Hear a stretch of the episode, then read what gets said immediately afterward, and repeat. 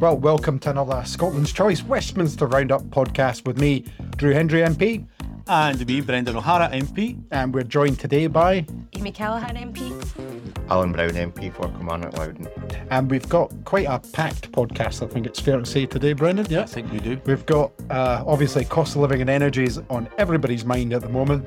Uh, we want to talk about because it's the uh, International Women's Day this week. We want to talk about International Women's Day. We want to talk about what's happening here in the Commons over small boats and uh, what's been said today. There's a lot to discuss on that, and of course we've got more cronyism with Boris Johnson giving his uh, dad uh, honours and so forth as well. So, um, but Brendan, you wanted to start off with small boats, didn't you? Yeah, I, I think sometimes you see this place working well and you think, yep, this this is this is uh, you know, this can be, this could be a progressive place, etc. etc. Very occasionally that happens. It's quite far, When- few and far when- between. eh? But sometimes, and today was one of those those days where you see this place at its very, very, very worst. And the announcement today on small boats and the being Ju- mob. sorry, just just to explain what the small boat says Well, for sorry, people that might it- not it's a- understand. it's the immigration bill, uh, which the, the government are bringing in, basically to they claim stop small boats bringing fleeing refugees into the UK uh, is hideous, and the baying mob of Conservative MPs who stood up and supported Suella Braverman um, in her statement today was was so I do. I'd go as far as say it was distressing. I actually had to leave the chamber because I was so angry and so upset because we are heading as a United Kingdom into a very, very, very dangerous, horrible place. It is that. Some of the rhetoric there was oh. just, you know, frankly shocking, wasn't it? Absolutely. We should be making sure that beyond any reasonable doubt, people know that there is no such thing as an illegal asylum seeker. I think it's mm-hmm. absolutely ridiculous what this, this government is doing. It's disgusting. I completely It's, it's agree im- with Brendan on You're right. It's important to remember, you know, for people listening, that when we talk about asylum seekers, we're talking about people who are fleeing uh, from persecution, Fleeing war, uh, famine, war, persecution, exactly. you know. so- Yeah. In some cases, people actually helped the Western allies in Afghanistan, worked for the British government effectively, and now left stranded. No, no safe way to get to the UK. And this is an ongoing problem, of course, for those British Council workers working with the with the, the British military, working with the UK government in Afghanistan, and there's still uh, well over a hundred of them that are stranded out there and in, in real um, danger uh, for their personal lives. But this small boats thing, the, Yeah, the rhetoric around that, And so they're, they're, they're, they're bringing a bill back on, they're bringing a bill in on Monday, um, which is going to essentially make it illegal. You know, if, if they have blocked off every legal route almost uh, without exception, and what they're saying now is that if you do take your life and the life of your children in, in utter desperation and get on a boat and you get here, they will basically make you illegal and they will seek to deport you and they will guarantee that you will never achieve you know the refugee status within the UK they are tearing up every convention international convention that makes this a civilized country and makes us part of a civilized world. It's mm. that despicable. And the rhetoric and the tropes that were rolled out this afternoon. 100, 100 million? Oh, the a hundred million people to come here. Mm. I mean, for a Secretary of State to say that, and then for the Vice Chair of the Conservative Party to talk about deporting rapists and all the rest of it, and you just think, you know, they are just as part of their wider culture war. They know they can't win the next general election on their appalling record. So what they're doing is they're importing the worst form of politics in order to divide the country and divide the people so badly that people will actually not vote in their economic interests.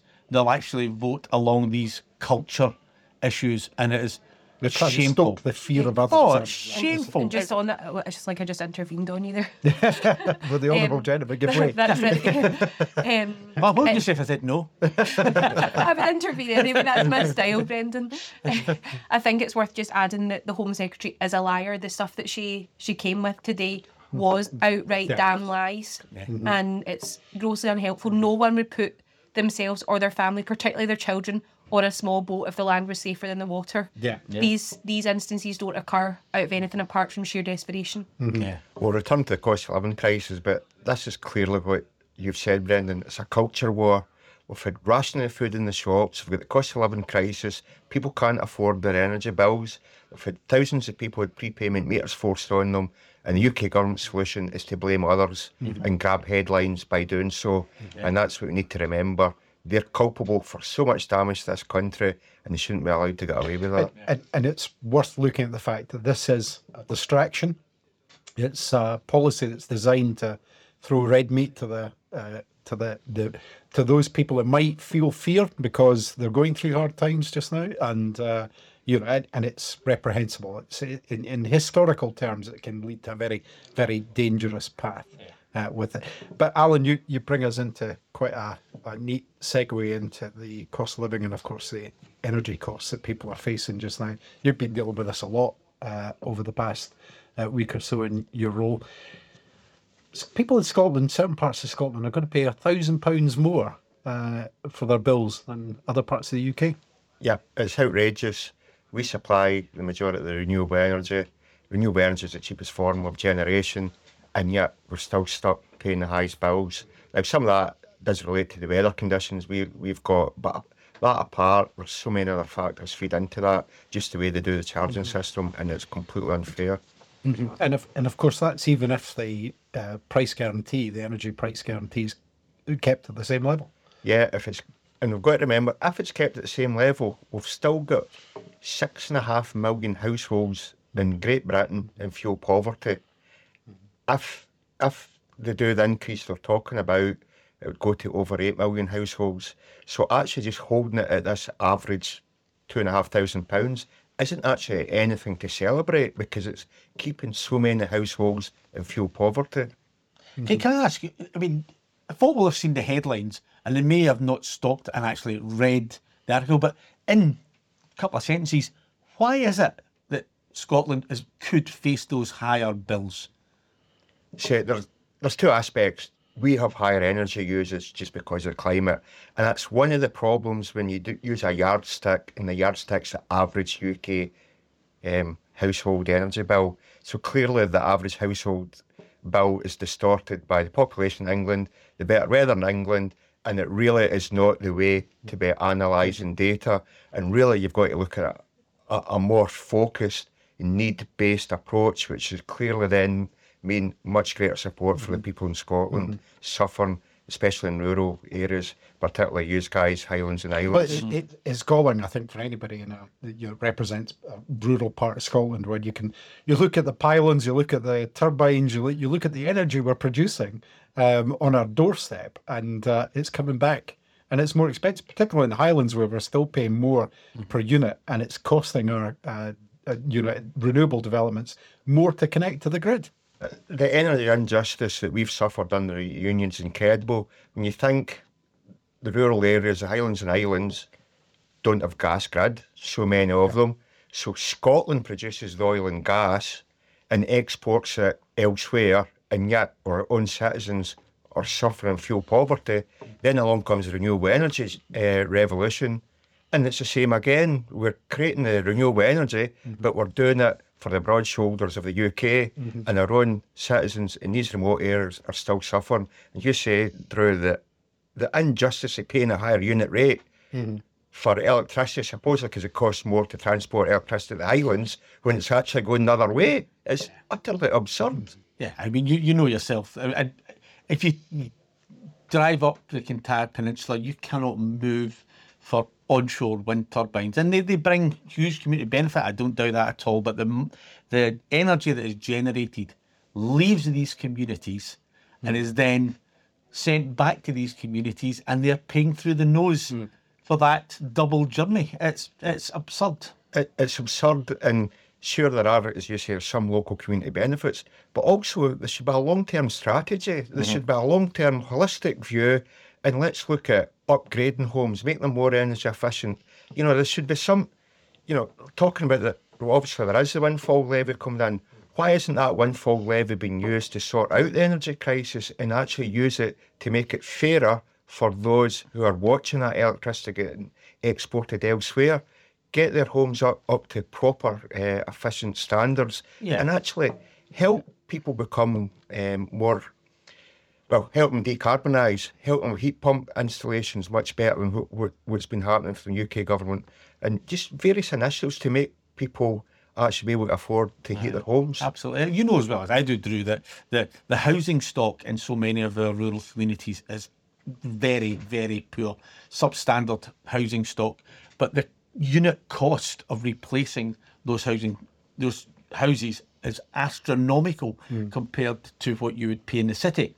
And so there should be a mechanism whereby you can build affordable and sustainable eco-friendly houses in rural Scotland to reverse depopulation, to encourage people to go there. But at the moment, getting the land and the unit cost of building a house is just almost prohibitive. Hmm. So there- there are so many innovative ways that we should be looking at to do this. There is. There's so much. And again, sometimes people think oil and gas levy, bang on about that. But again, these are the things that shows all these years we're producing that energy surplus. Had you had the oil and gas levy, that's exactly the kind of things that could been done, you know, affordable housing, um, as I say, decarbonisation, just allowing people to be able to heat their homes. Another thing I've always thought about, and this might be a side issue in one way, but the energy revolution. Why why are we still getting attacked about upgrading the A9. Why would why did it take the SNP government to come in and build Aberdeen bypass? Any normal country that was independent when they discovered oil and gas would have been right. Dual carriageway to Aberdeen or a motorway to Aberdeen. Dual, dual carriageway um, to Inverness uh, up to Cromarty Firth. You'd upgrade your transport links, your train links. All that should have been stuff that came with that energy revolution, but stuff that we're actually playing catch up on, which is a tragedy, really. Well, it's interesting. I mean, we, we often use Norway as an example because it's almost a carbon copy, if you'll pardon the, the pun with uh, with oil and gas. But it's almost a carbon copy of Scotland. And, you know, the oil was discovered in the 70s at the same time. They've obviously got the Sovereign Wealth Fund, which has generated a lot. But the other thing they've done is they've actually taken twice the tax take um, that the UK government have done, even though Statoil is a state-owned company in in Norway, and they've reinvested that into renewable energy, so all their uh, exports just now are over and above their own needs. So energy's been a big, big issue, and it will be in the future as Scotland goes into hydrogen development and starts to lead in that area. Absolutely. So Norway invested in hydro because they wanted renewable energy.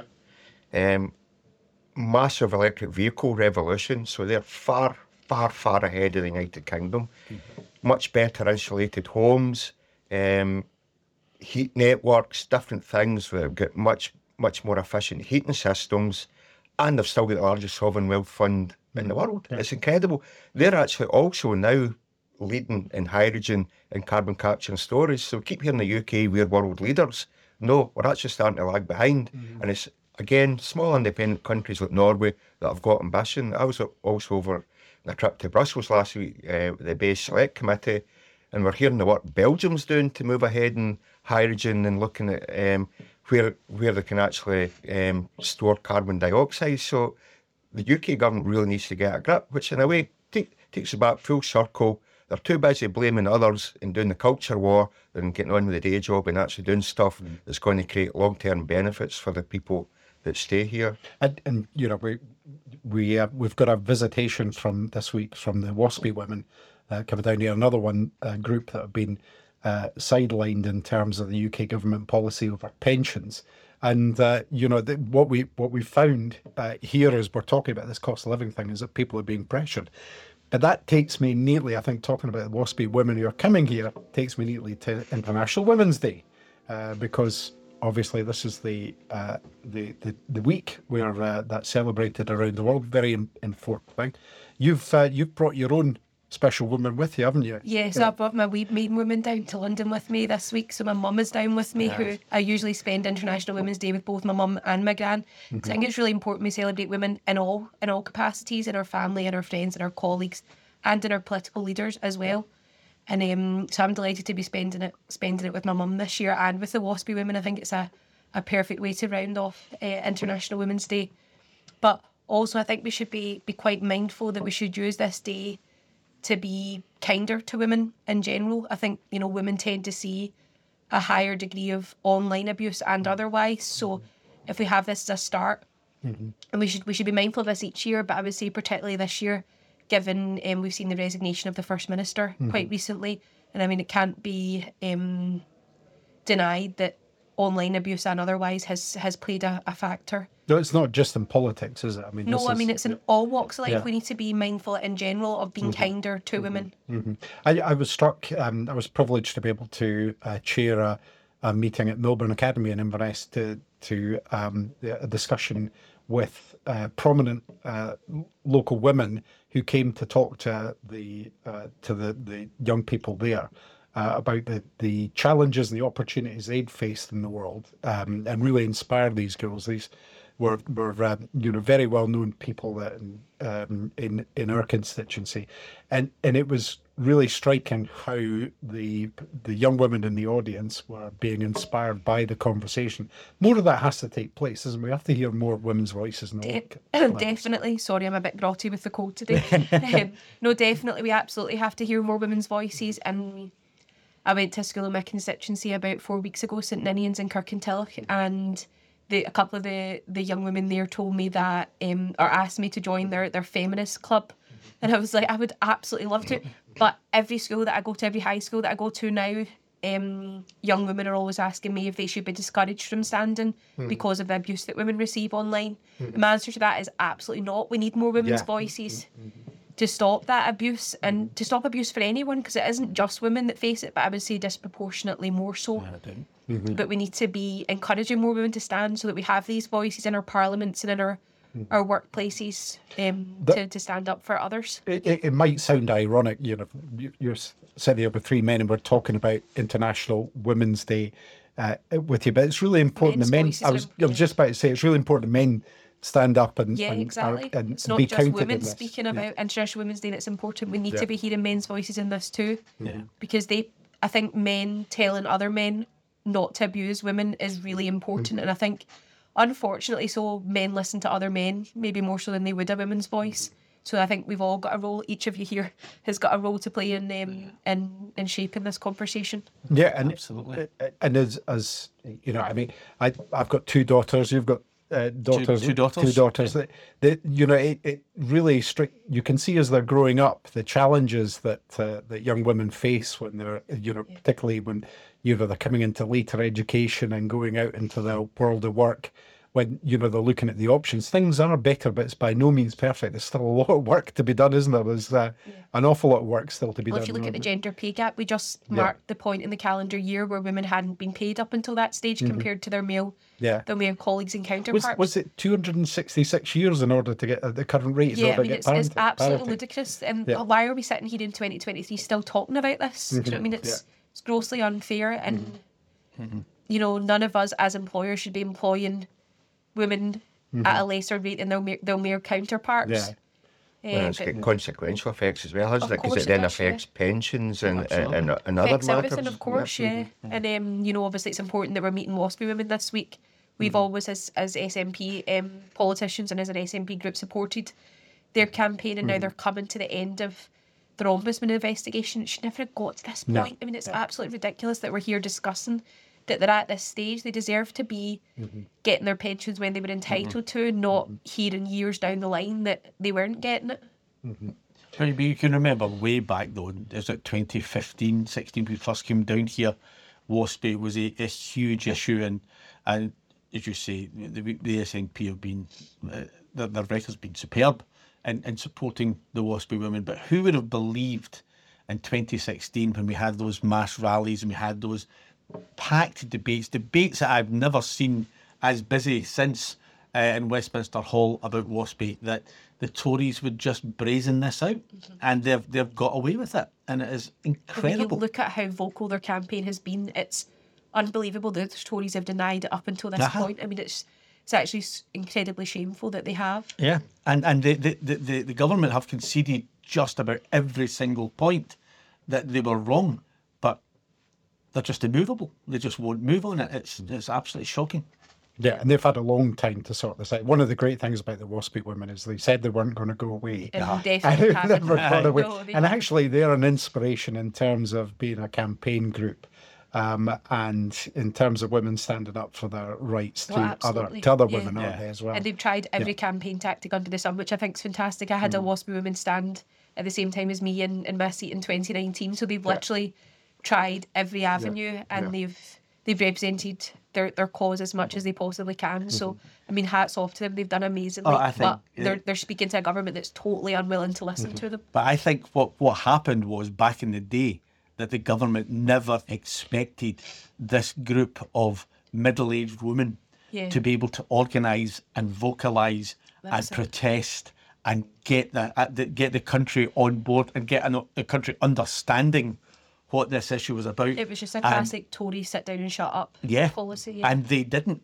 And it's the last thing the Tories expected was them to just keep this going. And I, I- it's one of the greatest political campaigns I've yeah, witnessed in my time in testament to them that they've managed to do it. and Oh yeah, yeah, and keep, pretty keep doing it. Yeah, they've been amazing. Well, it, it's um, it's probably time for us to move on to uh, the honours situation, um, and we've obviously got uh, former prime ministers coming out of the woodwork. Uh, just now, uh, we- we don't know what's going to happen with Liz Truss when she comes forward with a raft of giveaways, but we do know that Boris Johnson is coming forward with his. Uh, what are your initial thoughts on his plans, Brendan? Cut out swearing.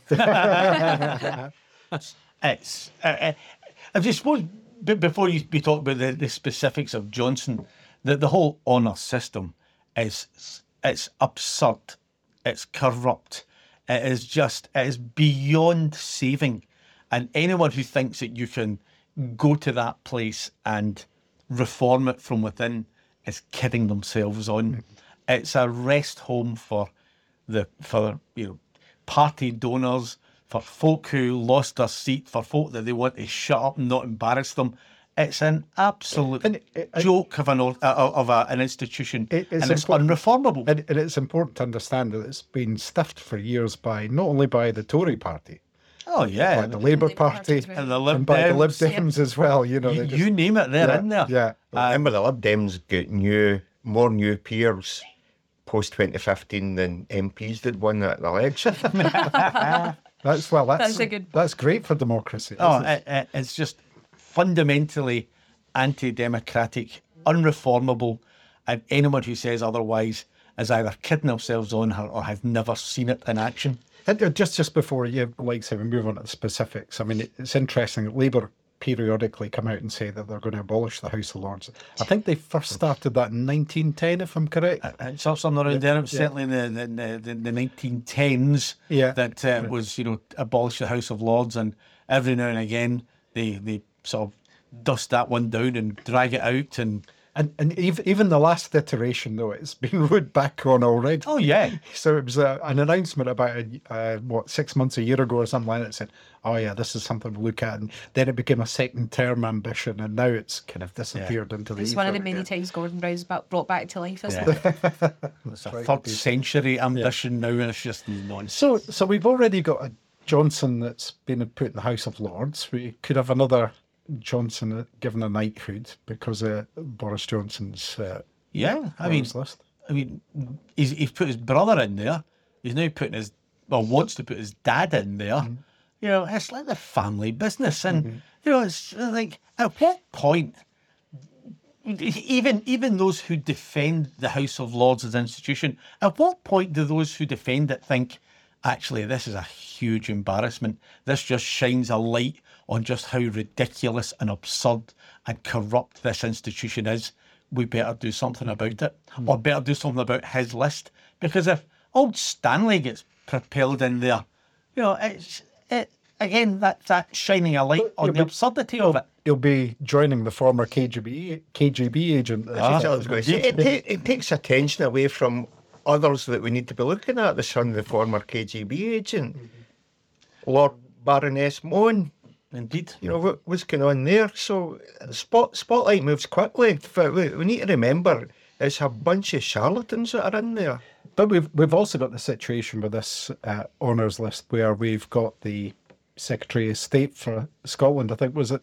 Uh, he's often called by David Linden the uh, The Governor General. the Governor Governor General. Yeah, we've got the Secretary of State for Scotland, Alister Jack, who's going to become Baron Jack, um, and uh, Leaving a going. vacancy for a seat in Scotland. But, but but but he's not going right way. They're No, going he's to going keep to the next election. I next- believe, next So they're gonna- is even more corrupt. So so he's got he's got his uh, he's placed in the House of Lords, but that's going to be deferred because they don't want to have a by election. Uh, they don't no want to political- elect somebody um, on a democratic basis and give people with Dumfries and Galloway the choice. There's no political consequences for him enacting the Section 35 because he knows he's got a job for life through there. Yeah. Yeah. Mm-hmm.